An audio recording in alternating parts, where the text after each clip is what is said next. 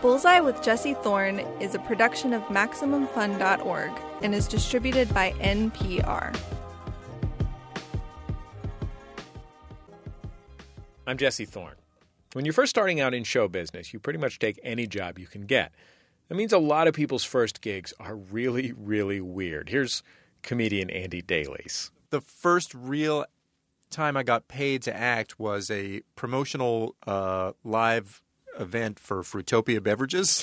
the Snapple competitor, Coca Cola's yeah. competitor to Snapple. Yes, exactly. So they did this thing where they bought nine school buses and painted them to look like Ken Kesey's bus, uh, and they pulled them up in public places, and street performers spilled out and put on a free show, and then they handed out free beverages. And I was one of those street performers for a summer, and it was a stupid job. It was me and a rollerblading mime. Ro- rollerblading hip hop mime.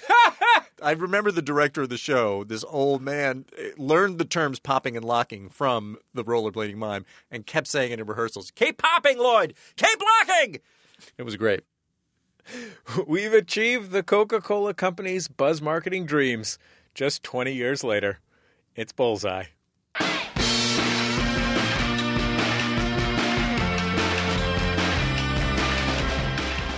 Coming up, an interview with Andy Daly, who now has his own TV show and won't have to worry about taking those kinds of jobs anymore. Andy is a very pleasant looking guy in a sort of all American, unthreatening way, which maybe isn't ideal for a comedy performer. From the very earliest days that I was trying to do comedy in New York, it was very clear that the audience was responding to me as a nice little boy. Luckily for him, he figured something out that I could play against the howdy doody look and uh, surprise people. He does just that on his Comedy Central show, Review. Later, I'll talk to the musician Jean Grae. She says she never made a conscious decision to become a rapper, but she keeps rapping anyway.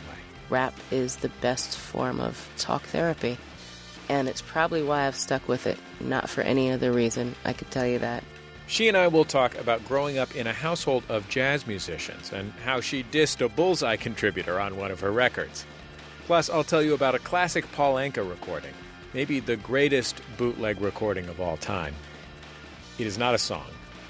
That's all coming up on Bullseye. Let's go.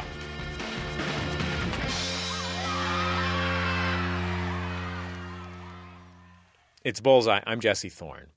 There's a very short list of straight men who make you laugh. Charles Grodin is one, Jason Bateman more recently. You can put them in a weird situation and just watch them squirm. Andy Daly's a master of this. He's genial, he has a wide, pleasant smile, completely unthreatening good looks. Except my apologies for that, Andy. but it's real. And he can take that all American warmth to some of the darkest, coldest, most bizarre places you could ever imagine. On his Comedy Central show Review, he plays Forrest McNeil, a reviewer who reviews life experiences hunting, addiction, the prom. Here, Forrest is asked to review the experience of eating 15 pancakes. That's five tall stacks of pancakes. He finds the activity sort of disappointingly mundane, but his confidence is shattered around the second or third plate of pancakes. The world record for pancakes eaten in one sitting is 73 pancakes. That is held by a Russian man whose life must be an unendurable hellscape of excruciating sadness. Personally, I doubt I've ever had more than two pancakes in a month. Okay, five tall stacks of pancakes. Yes. They say back in the kitchen if you can finish it all, we'll put your picture up on the wall. Mm, no, I don't think so. But thank you. May I have an enormous amount of water, please? You got it. All right. This certainly is an upsetting number of pancakes. Here we go.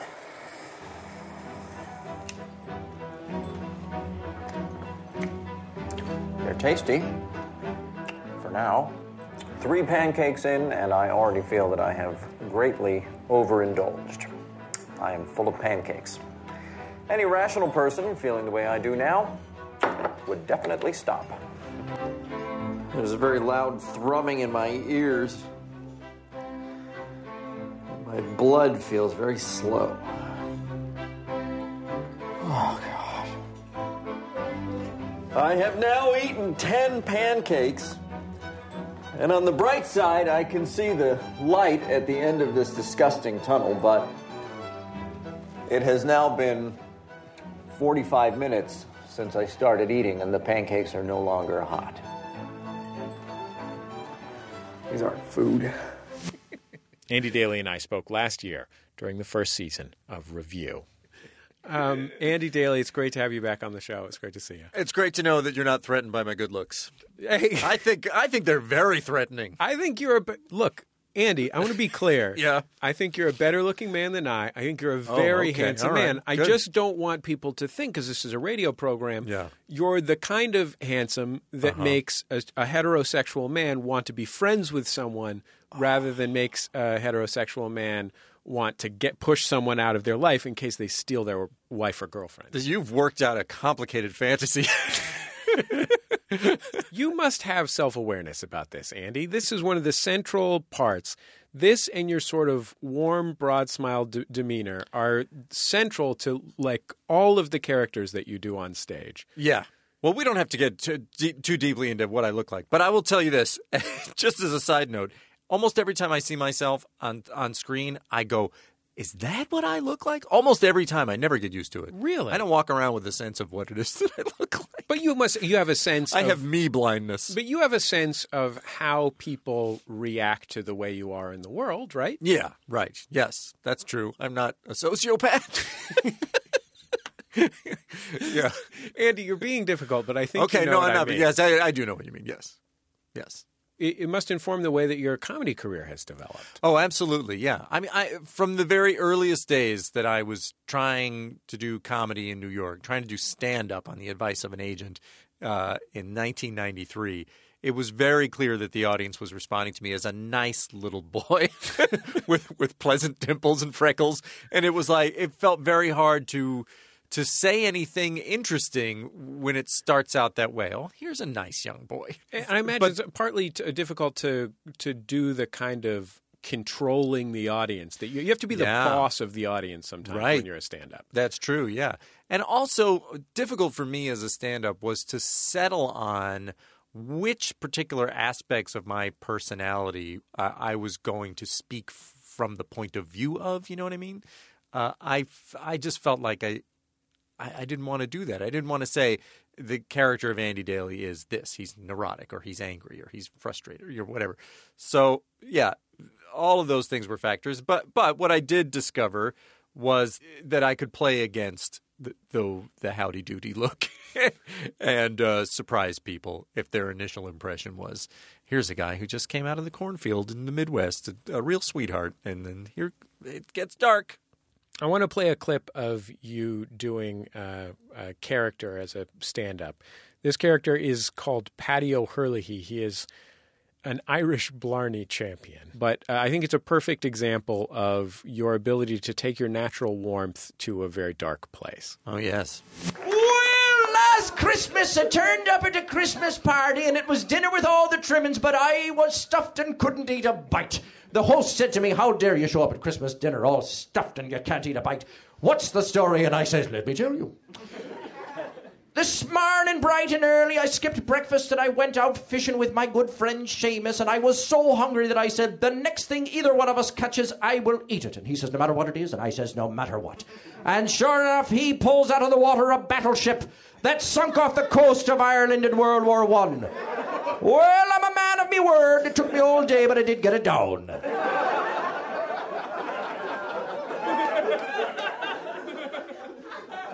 Now, of course, the truth of that story is that I rent an apartment to an old lady on Morton Street, and I stopped by on Christmas morning just to make sure she didn't blow January's rent buying presents for people. And what did I see lounging on her couch but a big plump cat? And I've got a strict no pets policy, which she knows. So I grabbed the cat, I took it into the kitchen, I killed it, I skinned it, I cleaned it, and I made it into a soup. And then I ate it in front of her. And I made her have some too. And let me tell you, it was the saddest Christmas lunch you've ever seen in your life. Oh, I'm eating my own cat! Blarney champion J- Patty O'Hurley. Yeah, winner of the Blarney contest in Limerick, Ireland. yeah. I don't think that's, if I'm remembering that bit correctly, I don't hmm. think that's even the worst murder I'm in afraid- it. no, you're right. It gets quite a bit worse. It gets a lot worse than that. It's Bullseye. I'm Jesse Thorn. I'm talking to the comedian Andy Daly. On his Comedy Central show Review, he plays a man who rates various life experiences from one star to five.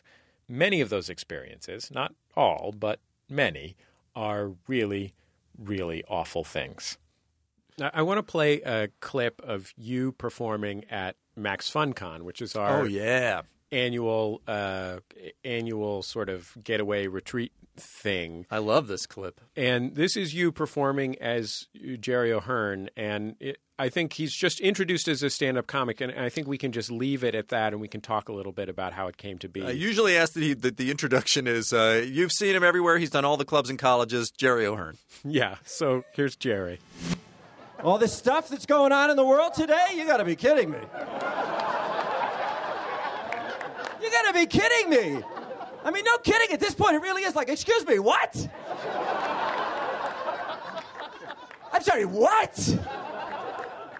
I mean, unbelievable. I mean, I'm sorry, but the last time I checked, that kind of thing was not supposed to be going on.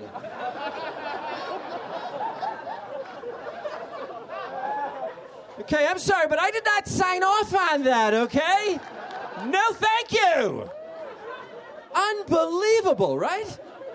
I mean, it's just crazy. You know what I would like to know? Where is it written that this is, kind of thing is supposed to be happening? Because I didn't get that memo.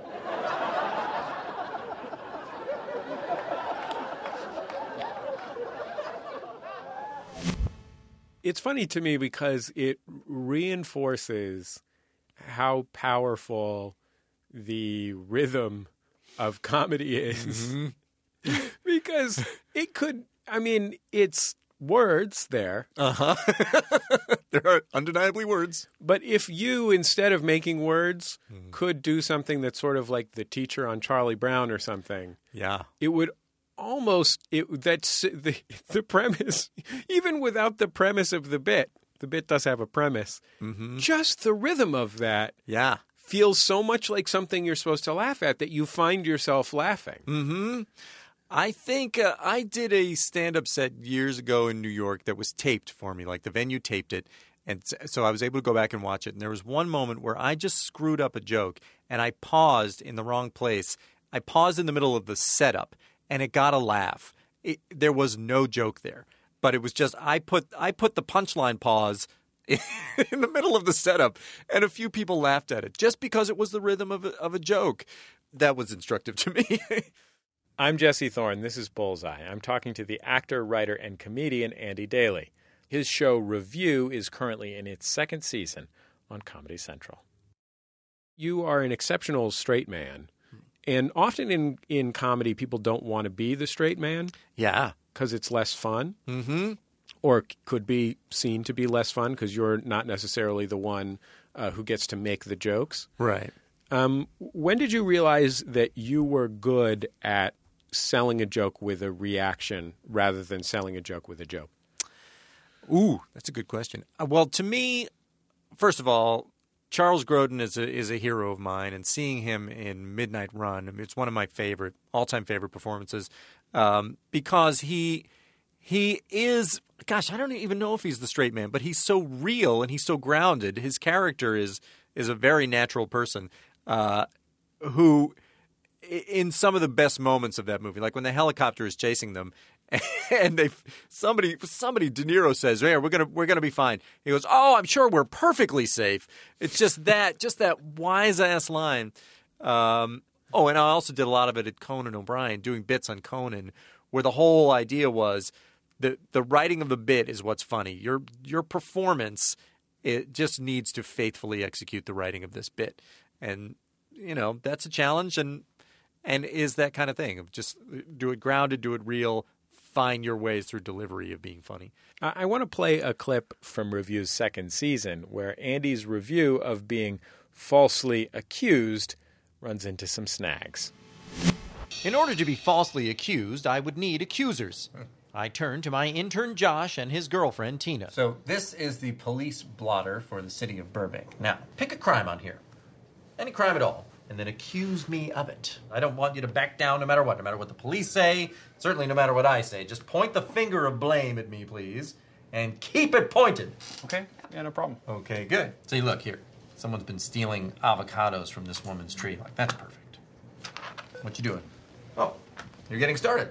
You know what to do? I think Tina's got it. But very quickly, I began to suspect I'd left this task to the wrong people. Josh and Tina seemed to be putting off their accusation in favor of all other manner of business. While on an outing to buy headphones from a store called Craigslist, Tina ran out of gas. You get this at the gas station, fill it up with Well, gas. if I'm going to the gas station, I'm just going to fill it up. Sure, yes, you can hold on to that. Have a good day. I hope you weren't doing anything really important. To be honest, I was not, but this is still an inconvenience.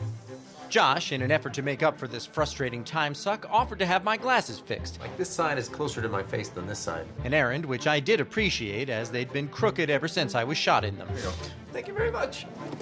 I felt useless in the meantime, a feeling Tina tried to soothe by having me sign some responses to our fan mail. I guess they'd get a big kick out of seeing my name signed on there. But very quickly, I began to suspect I'd left this task to the wrong people. Great, and that's just your whole name. All right. I couldn't have been more wrong. The police are here for you.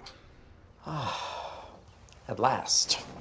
Are you Forrest McNeil? Yes, I am, but officers, I'm sorry to say you've got the wrong man. I don't even like avocados. You see, they upset my Great. stomach. You're under arrest for arson. What? Attempted murder. No, no, no, no. What are you talking property. about? Whoa, whoa, You have whoa, the hey. right to remain silent. Oh, no, no, I did. For my lawyer, okay? Who, who's your lawyer? Right to Oh, really good lawyer. A realty lawyer? afford an attorney. One will be appointed for you. Oh, Forrest. Um, this is this wasn't uh, this wasn't a premise that uh, you came up with or that is original to this uh, version of the show. Can you tell me a little bit about where it came from? Uh, this show ran for two years in Australia on, I don't think one of their major broadcast stations. I think it was like a, a I don't know how it works down there, but like their equivalent to basic cable. And so it was a cult hit for two seasons called Review with Myles Barlow. And uh, they decided to do an adaptation of it and to ask me to do it. And yeah, it was immediately obvious to me, as it was to Comedy Central, that I would be a good guy to do that Why is that?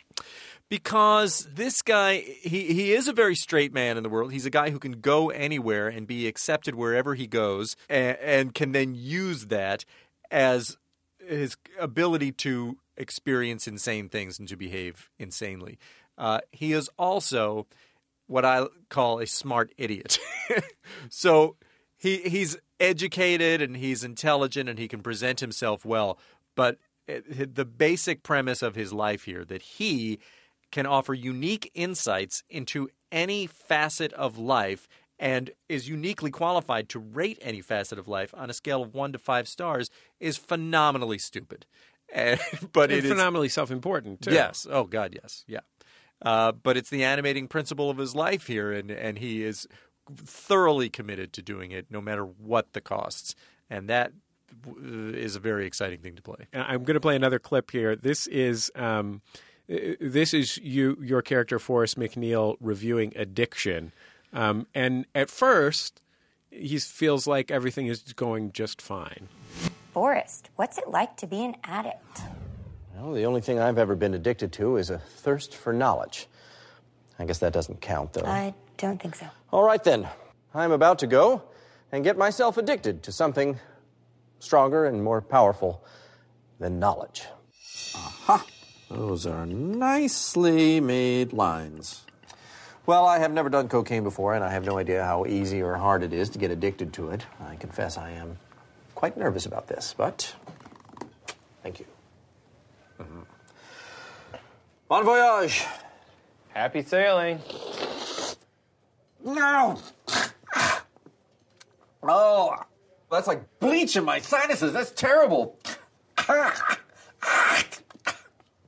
No, that's a terrible feeling. Goodbye, cocaine. No, no, no, no, no, miss. What?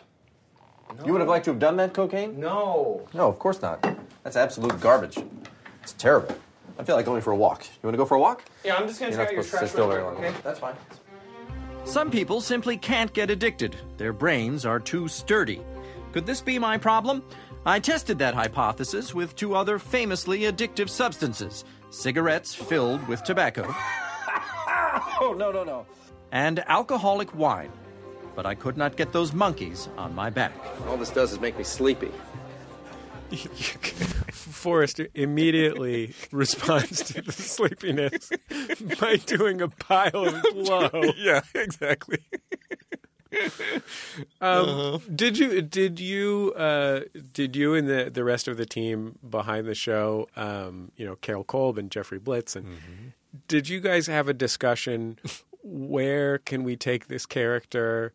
Like, how can we take this from being a sketch show into being a, a character exploration? Oh yeah, definitely. You know, uh, in the Australian version, they they carry some circumstances of his life from piece to piece and from episode to episode. But there are others that that are very standalone and do feel like sketches, one-off explorations.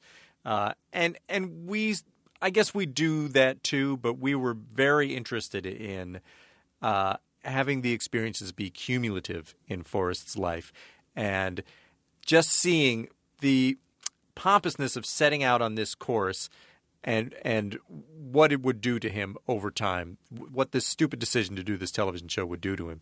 Uh, so addiction, his his cocaine addiction that he develops in episode one, is a bit of a factor later in the season as well. Uh, as is the fact that he steals a dog. One of the things he steals is a, a dog, and that dog is with them for the rest of the season. And there are all sorts of little things like that. And then, of course, there's a major life event in our third episode that informs the rest of the season, uh, and it's brought about by the show. And yeah, it's it's a character exploration, and it's a it's a season long arc more than it is uh, a sketch show. Do you mind if I talk about that major life event? No, I think we should talk about it. Okay, great. We'll hear about the life crisis that befalls Forrest McNeil after a break. Plus, I'll talk to rapper Jean Grae. It's Bullseye for MaximumFun.org and NPR. Thanks for listening to Bullseye. You might be hearing this podcast on your smartphone or your computer, things that most of us can't imagine living without. Being connected to a screen all day is the new norm. So, what's all that screen time doing to us? NPR's Guy Raz and the team at the TED Radio Hour are asking those questions in a special two part episode all about our relationships with our screens, how they're changing the way we interact with others, and how they'll be shaping our future. Listen to Screen Time on the TED Radio Hour beginning September 11th. Find it at npr.org slash podcasts and on the NPR One app. Hi, I'm Mark. And I'm Hal, and we're the hosts of We Got This. The show that offers definitive answers to dumb debates that you suggest. Every Wednesday, we discuss the hot button topics you never knew you cared so much about, like whether you should put ketchup on a hot dog, What's the best Star Wars movie? whether it's better to be too hot or too cold, Coke or Pepsi? best Marvel movie. Which is the best religion? I told you we're not doing that one. So join us every week on MaximumFun.org. And don't worry, everyone. We got this. We got this. It's Bullseye. I'm Jesse Thorn. I'm talking to Andy Daly about his TV show review. And um, spoiler alert. Yeah, big spoiler. In the third episode of the first season, which which is I think when when things on the show really get thrown into gear. Uh-huh. Um, when things get serious. Yes. um, one of the things that uh, Forrest is asked to review is what does it feel like to get a divorce? now, the one thing in Forrest McNeil's life that through the first three episodes seems to be pretty consistent is that he seems to have a pretty loving family life. Yeah. Um, and so it's really, um, it's really upsetting to him that he would be asked to do this. Yes. And he considers whether he can get out of it. Uh-huh. And he eventually decides that his commitment to this important work that he's doing Yes, is on too this show. significant. Yes. And he um, asks his wife for a divorce. And so in this scene, he's been thrown out of the house by his wife. Yeah.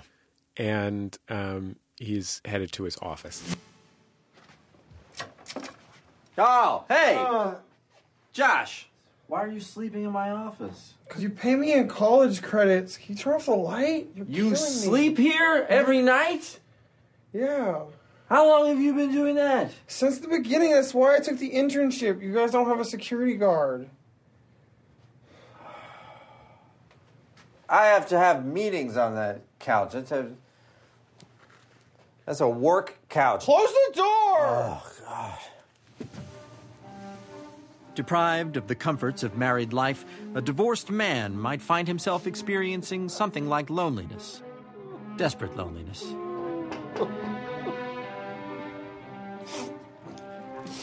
Hey, Mr. McNeil. Is getting older really that sad?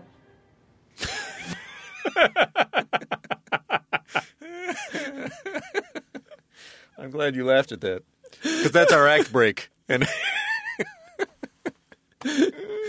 That's a really that's a really amazing joke. It's funny because it's a misunderstanding. uh huh, Right. yeah, It's also funny because there is such emotional power in the idea that this kid just is staring down death in the form of a middle-aged person while this middle-aged person stares down death in the form of this divorce.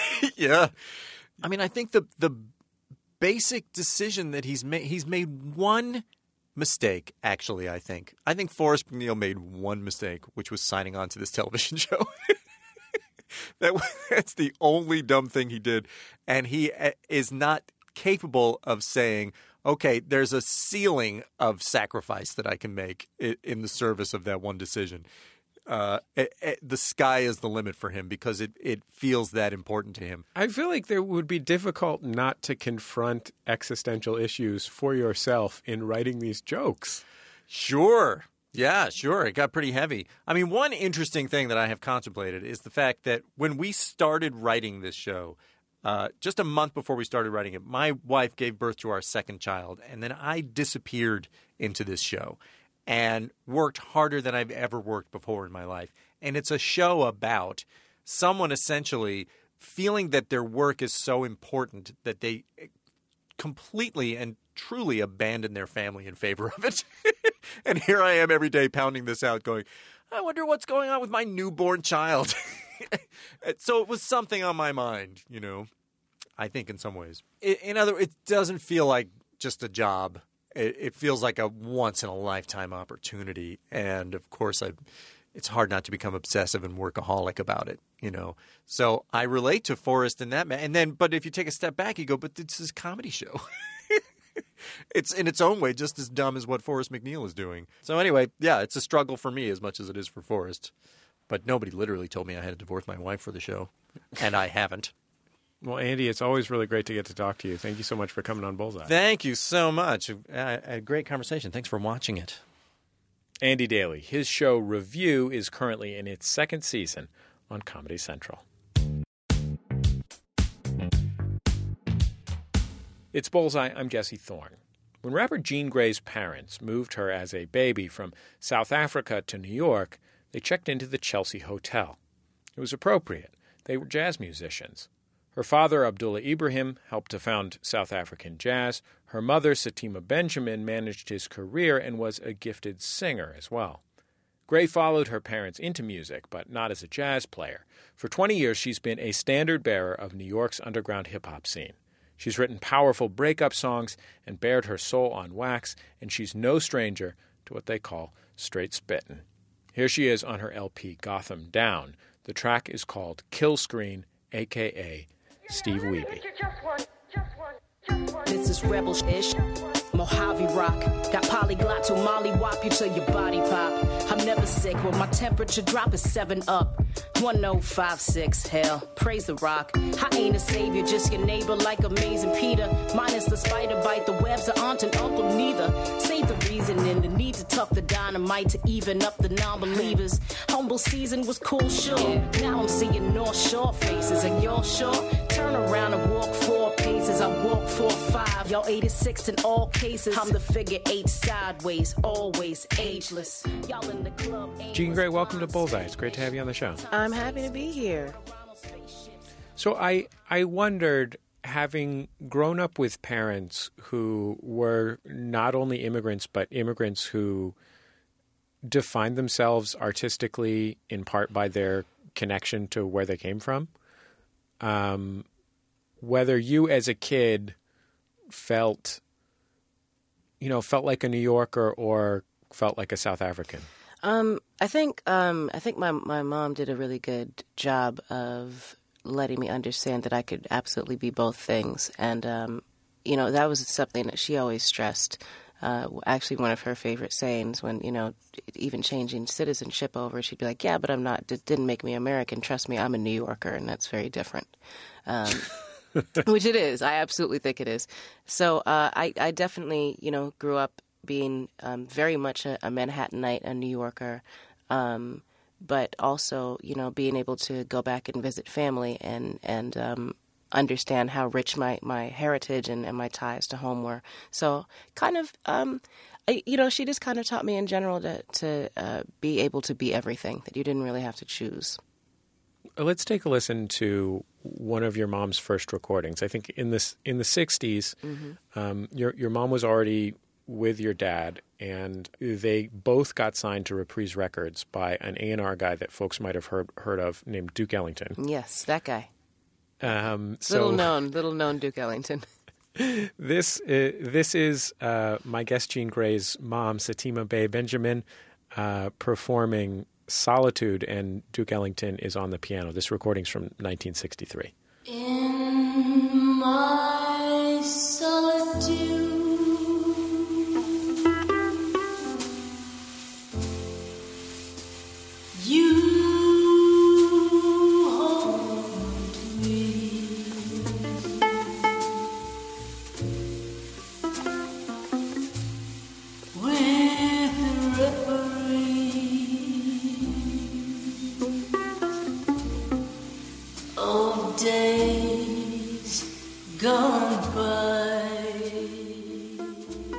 What did you think of your parents' music when you were a kid?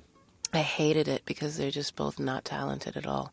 Um, it's, you could certainly you could you would certainly be within your rights as a 12 year old to think it was boring. I, I, I, I don't know. There was um there was so much music in the house all the time, um, and I really appreciated it. There's a great thing to that, and then there's the downside to it, which is from very little. It's like you kind of know too much about music, so it's kind of like finding out that the whiz is doesn't exist from the beginning, but you have to go through the entire thing anyway. Mm-hmm. but um, it, it, it gave me an, an appreciation for music, and it was never it never seemed boring. Were you playing too? I was um, definitely piano lessons, which I would have kept up, knowing now uh, that I should not have stopped. And then I thought I wanted to play the violin because it just sounded very cool, and I did not enjoy that after about two lessons, so that went away. um, and now I, I was thinking, I, I actually I think most people would say that they really loved their first and second violin uh, Yeah. lessons. You really get a lot of satisfaction So out of much. the tone you can generate from a violin the second time you play it. Yeah, I just really wanted to jump ahead to the part where I could be able to play it. It was just, it was horrible. And the sounds, I was just, the screeching sounds were terrible for my parents.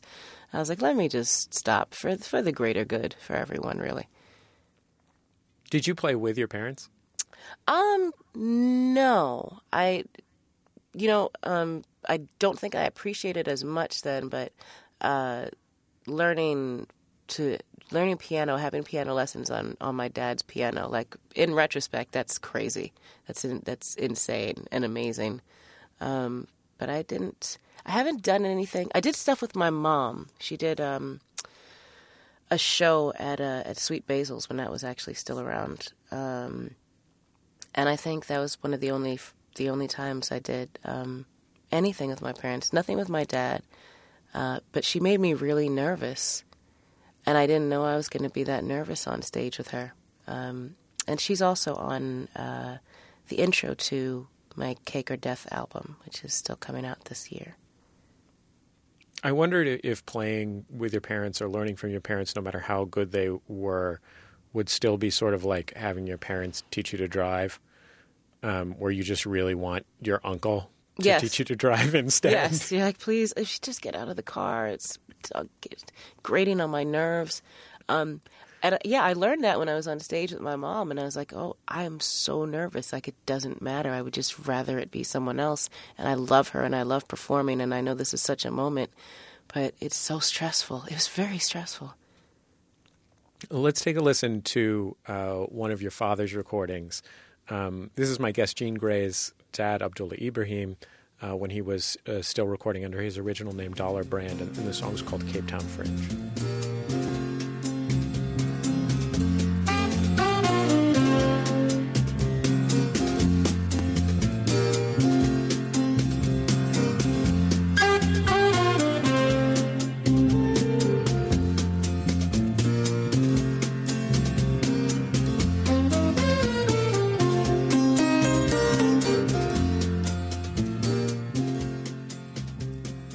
That song, um, you know, among others of your dad's recordings, really became kind of I- iconic Yes. songs of South Africa as a nation in a time that where South Africa was the center of the world politically Yes. because of the struggle against apartheid.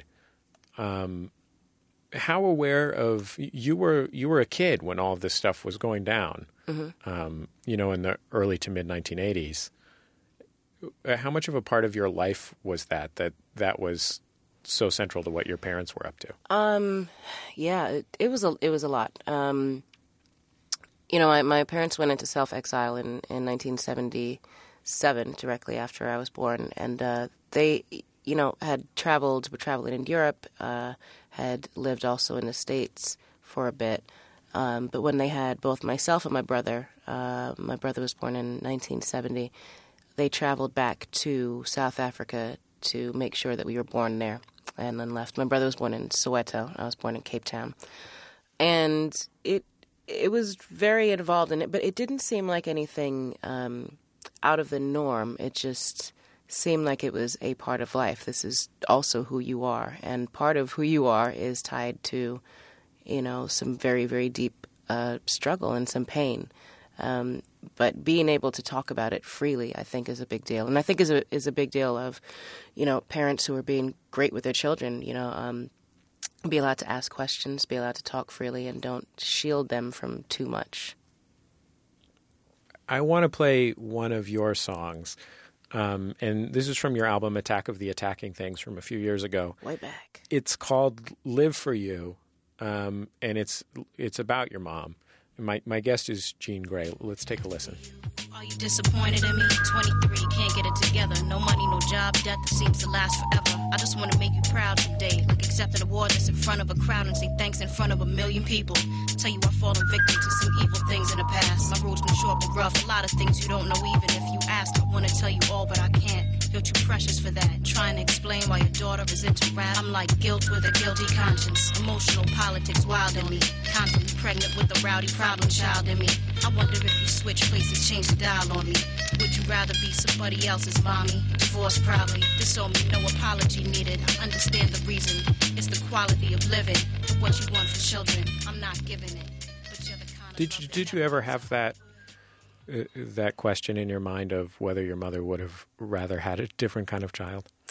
Um, although she never said that, um, going through, uh, you know, kind of my own issues in my early 20s and, you know, early adulthood, you kind of uh, see other, y- your peers or, or friends, and um, even if it's, you know, just from going to school and you kind of run, run into them and they're, you know, doctors or lawyers or starting these families. And um, I think that was the only time that I really began to question it. How did you feel about your own choice to become a rapper? Was it something that you were confident about that you felt like was a was a great pick for you? Um, I never really picked it. Um, and you know, I joke all the time now that I'm still not sure if I picked that. Um, it was it was more of an accidental career for me, and uh, I at a certain point I was like, well, I guess I'm doing this now. This is okay. So this seems kind of official. Um, but it's really something that was an, a complete accident that I stumbled into. I'll finish my conversation with Jean Grae after a break. We'll talk about how she first got into rapping and hear a bit from her very first single. It's Bullseye from MaximumFun.org and NPR. Thanks for listening to Bullseye. You might be hearing this podcast on your smartphone or your computer, things that most of us can't imagine living without. Being connected to a screen all day is the new norm. So, what's all that screen time doing to us? NPR's Guy Raz and the team at the TED Radio Hour are asking those questions in a special two part episode all about our relationships with our screens, how they're changing the way we interact with others, and how they'll be shaping our future. Listen to Screen Time on the TED Radio Hour beginning September 11th. Find it at npr.org slash podcasts and on the NPR One app. Hi, I'm Allegra Ringo, a dog owner. And I am Renee Colvert, a dog wanter. And together, we're the hosts of Can I Pet Your Dog, a podcast for unapologetic dog lovers. So let's talk about this. What are you getting yourself into? What is this podcast about? Well, we have dog news, dog experts, and interviews with special guests about their dogs. We also talk about dogs that we met this week. Join us every Tuesday on MaximumFun.org for new episodes of Can I Pet Your Dog? It's Bullseye. I'm Jesse Thorn. I'm talking to the rapper Jean Grae. She just released two new EPs called Sakes and I Sweater God. So, w- when did you start rapping? My friend and I had a really, really terrible. Uh, there was this uh, music that we dubbed freestyle, which is kind of like Latin house but pop. Um, and I used to play it a lot uh, on what what is is now Hot 97, but used to be Hot 103. So I ended up, that was the first rap I remember writing. And I, it was like probably like an eight bar rap um, that I thought sounded great going in the middle of a freestyle song because you always need like the rapper to come in. I was like, but how cool would it be if it was like me, like someone's in the group? Do you remember any of the rhymes from your freestyle rap? Absolutely not. And if I did, I would absolutely not tell you. I could be lying right now. no, no way of you knowing. Well, we, we have your verse from your first uh, from your first single. Ah. Uh, you, you were part of a group called Natural Resource, and this is sort of. I mean, I, I remember in the late 1990s when um, underground hip hop with all capital letters Mhm. was you know a national phenomenon. This was one of those. This was one of those records that people talked about. You know, oh, you you got to get your hands on this 12 inch. Um, so this is my guest, Jean Grae, back when her rap name was What What, um, as a member of Natural Resource, and the song's called Negro League Baseball. From the kids cages to the pro players to the labels and the mob in the bleachers making wages. Looking at the picture like, man, what gives? They got one armed fugitives throwing with prosthetic limbs. Crimps. Look from the team to the umpire meetings at the man got demoted from stadium to referee and gyms. Synonyms from Big Cheese to the independent label couldn't pay up their debt, so they got cut like unpaid cable. B E I S B O L accent on the O goal. Feel sweat trickling down the back of my neck. Tighten my grip on the bat. Take a swing and it's a technical foul. You know, your style is really recognizable on that record. It is. I. You know what? That's the first thing I just thought. Now is like it's really interesting that I think um, I go through these phases, and right now the stuff I'm writing sounds a lot like that Gene. Um, and it was you know super playful and stop in the middle of the song and be like, no, that's that's wrong. Um, yeah, I kind of just went for it, and um, I was like, I'm, I don't want to pay attention to any of those rules. It's Bullseye. I'm Jesse Thorn. My guest is Jean Grae. Jean, there, uh, there's a song on your record Gotham Down called 76% that I want to take a listen to. Nice. Bambaataa and Calcutta in 76 with a Cosby sweater on. That's how hot I am. Then imagine Dorothy Parker in Alaska in 1926 at a bar. That's how hot I am. Also, many levels of hotness. My pineal gland is on a vacation topless. Cut me. I bleed agave. That's obnoxious. Why would you need to cut me? Trust me, it's a process. I can build your confidence, also be your accomplice. I couldn't say that with a straight face, I'm honest. I'll push you in the gowanus for nothing. nothing. I'll punch you in the vomit button. I'm kinda like Rick Moranis, but with Vigo in him. I'm from the land of cry freedom. I probably would have fucked McLovin. I think a, a, a, a pair of lines like um, "I'm from the land of cry freedom," uh, I probably would have effed McLovin. Yeah, that's that's how I like to put things back to back. That made total sense to me. You know the the rapper that it most reminds me of is Eminem. Mhm. Um, and I wonder if uh, he was sort of, I mean, he was sort of a peer of yours in that mid 1990s underground hip hop culture before he became the most famous rapper in the Yes. world. Um, and I wonder if, uh, I- wonder if that style, which often is on your records as on his, like graphically, like ca- cartoonishly, graphically violent as Mhm. well. Um, we should mention, uh, it, you know, if if there was any interplay between that, like if if you heard his records and thought about what what if I was like that, or you know, so on and so forth. Um, I've always been uh, um, a huge fan of um, kind of just ultra violence in general. And I think hearing him gave me the freedom to be like, oh, okay, I feel fine with doing this. I wasn't going to sound completely weird. Um, and and my thing was like always like I, I didn't want to freak people out.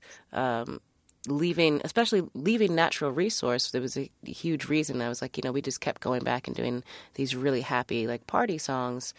And I was like, I think I kind of want to go in another direction. And it's really dark. And I don't, I spoke to my partner and I was like, I don't really think that you are ready to go down that road. There's a lot of murders. so many murders in these songs. And all your songs are about partying. And maybe um, these th- these things don't gel together. But um, I think around the time where I was really starting to do solo stuff um, was, you know, Em's album dropping. So it was a nice sign for me to be able to be comfortable in my own skin. Was part of being comfortable in your own skin and feeling comfortable rapping about stuff that crazy, uh, the fact that you were a woman? Um, no, I you know what? I didn't take that into consideration. I just thought I sounded insane, um, just for a human. And I, yeah, I didn't. I never really put the the female thing into play. I was like, these, like these are terrible things that you're doing in these songs, um, regardless of gender. No. Let's take a listen to another song from my guest Jean Grae's LP Gotham Down. It's called Before the Summer Broke. I'm alright without a reason to do well, star. My mama was the last thing I wrote the tales for. Inside, I'm tail spinning down with napalm. Strapped to my brain and on my back a flamethrower. Oh, you love it, what you came for. I tell myself that I don't really give what they want, but they paying for forward. Try to think of it like that to save thoughts. I'll be like, I'll be right back. In the same song, never return and leave the happiest of days more. Cause I don't get what you be putting me in lanes for. Speak of music, what you giving it a name for. I've been saying everything's going fine, just taking some days off. Like everything don't pay no mind, but putting the face on.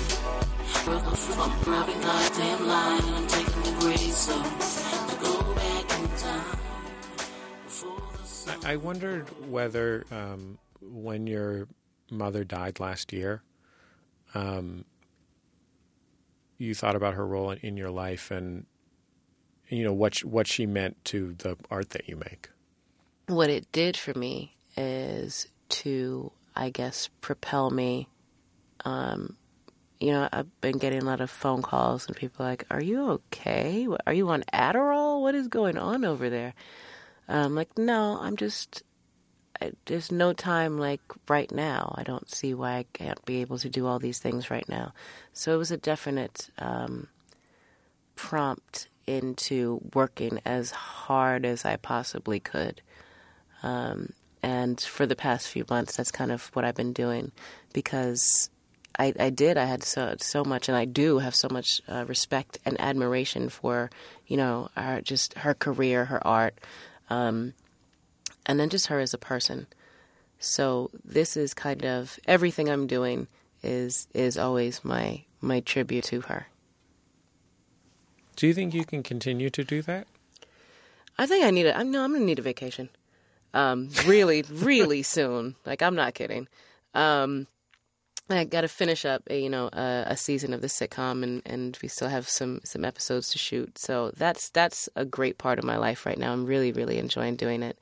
Um, so yeah, no, I'm totally going on vacation, and my vacation will include uh, zero social networking. Or if I'm going to do that, I'm only going to be tweeting um, or Instagramming the one thing I will be doing on vacation, which is playing Grand Theft Auto 5. And I don't want to do anything else. I just want to do that and possibly drink martinis. That's about it. It's going to be so real. It's Bullseye. I'm Jesse Thorn. I'm talking to the rapper Jean Grae. She recently released two new EPs called Sakes and I Sweater God. Here's a little bit of Crux from the latter EP. The Karen is a baron, ain't it? Can cause stress related aging and immortal babies. Morbid thoughts that separate you from your moral cause. But serenaded should have all the minds are born. And that's why now I got the gall of blonde girls with pom poms. At the mom's pearls at the prom with the promise of going to a good college to bond. Under a non scholarship and my dad's in the clan and my family's into politics. Bong. I'll choke it with a tampon string. Smoke over your body while some more Sam sings. I'm really not a part of your party. You grasping for mercy. I don't have any personally. Ask him. Listen, I, I really can't help you. I gotta see now I'm late. Now I'm late to do the hook. Now I just gotta but just do push-ups until the next verse. All right? Just, just shut up. I, I, want, I have to ask you this because um, only one Bullseye contributor in the history of Bullseye has been um, dissed by name, full name, by a rapper in a song. Oh. Um, and you were the rapper. Oh. So you Who? you it was uh, Oliver, Oliver Wang? Yeah, this Huh. is this is this is an old record, so um, you know I I don't want to make too much of it, but uh, the the couplet was I dropped attack, meaning attack of the attacking Mhm. things. Critics hollered back with a thumbs up, exposing those who didn't. Mhm. Oliver Wang, you dumb. He was being he was being that way though. It was- you know what it was? It wasn't that it was um like a bad review. It was snarky for no reason. And I didn't I was like, "Well, what's that about, man? Cuz I don't know you. Why would you do that?" Um because he's a he's a music professional music critic. Yeah. Well, I don't know about this. I didn't know. I didn't read it as snarky, but maybe that's because I've talked to him and he may be the most earnest person I've ever talked to in my life.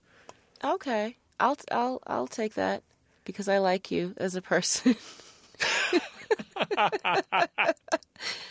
um yeah, but I I think it was also me um you know realizing how to deal with uh you know it, it wasn't really social media or anything then it was you know Oliver Wang what was it URB magazine maybe um realizing that I could say something back be like, wait, hold on a second. You are entitled to your opinion, but also will allow me to retort. Um, yeah, I would still punch Oliver Wang in the face. I'm kidding. I'm kidding. it's been so long. That would be very awkward if I just walked up to him and punched him right in the face. And it was like, that was for then, and I'm sorry about it now. and now this has happened. Jean Grae, it's really been a pleasure to talk to you. always is to talk to me. and as well you, Jesse. Jean Grae, her new EPs are called Sakes and I Sweater God. Follow her on Twitter at Jean Greasy to see what she's up to. It's usually a new record, sometimes it's a book, sometimes it's a web series. She's a woman who likes to stay busy.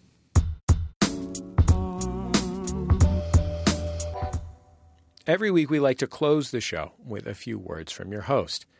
And a warning this week's words will include some swear words, beeped swear words, but, you know, earmuffs. It's the outshot.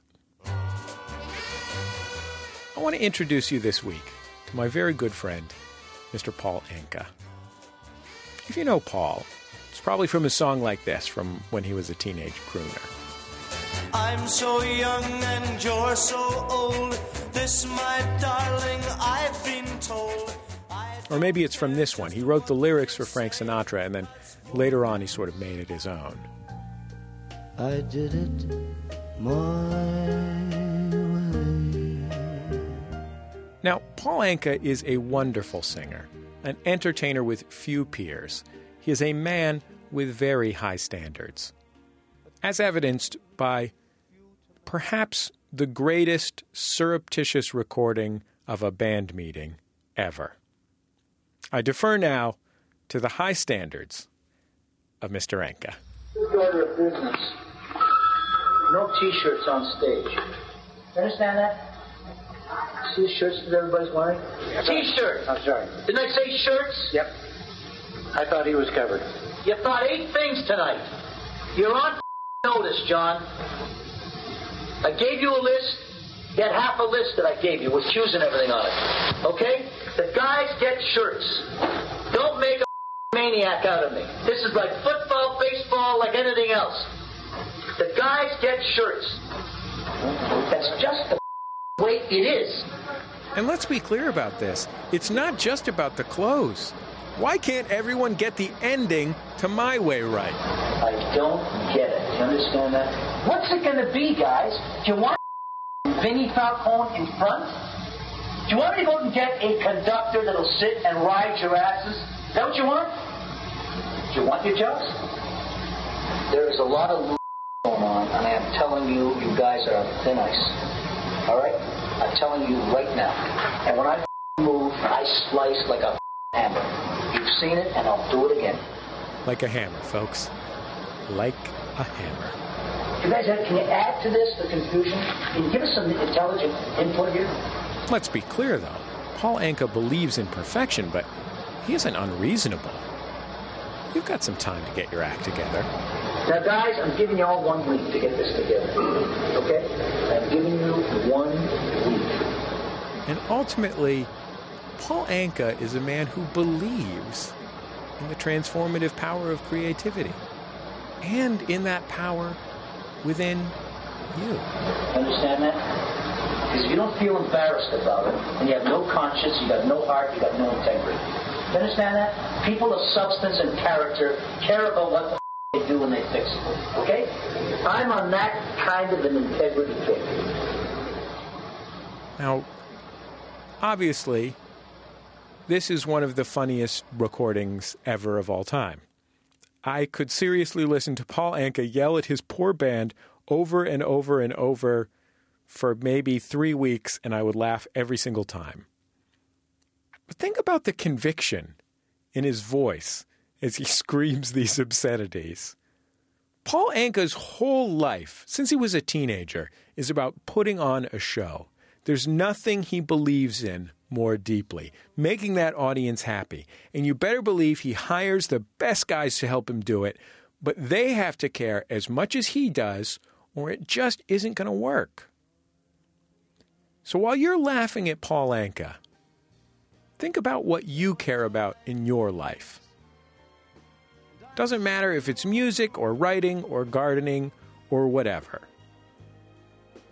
And think about Paul Anka and ask yourself a simple question. When you move, do you slice like a hammer? Because you got it too good. That's just the way it is around here. Do you hear me? You understand that? Don't make a maniac out of me.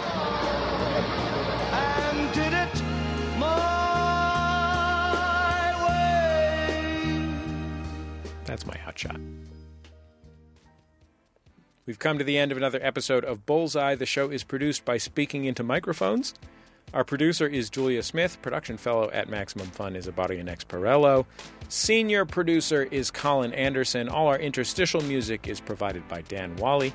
Thanks to the Go team and their label Memphis Industries for our theme music. If you'd like to hear any of our past shows, they are all free. Just go to MaximumFun.org or open up whatever you like to use for podcasts. And if you want to hear more about cool culture stuff, you can check out our sister podcast, Pop Rocket. It's a roundtable discussion of everything great in popular culture, hosted by comedian Guy Branum. This week, both an insider and outsiders look at the VMAs. Uh, Guy actually wrote for them this year, including a particularly smart discussion of Macklemore's new track Downtown. It is like more insight about the new Macklemore song than you thought could fit into one podcast. Pop Rocket. Download it wherever you download podcasts. I guess that's about it. Just remember, all great radio hosts have a signature sign off. Bullseye with Jesse Thorn is a production of MaximumFun.org and is distributed by NPR.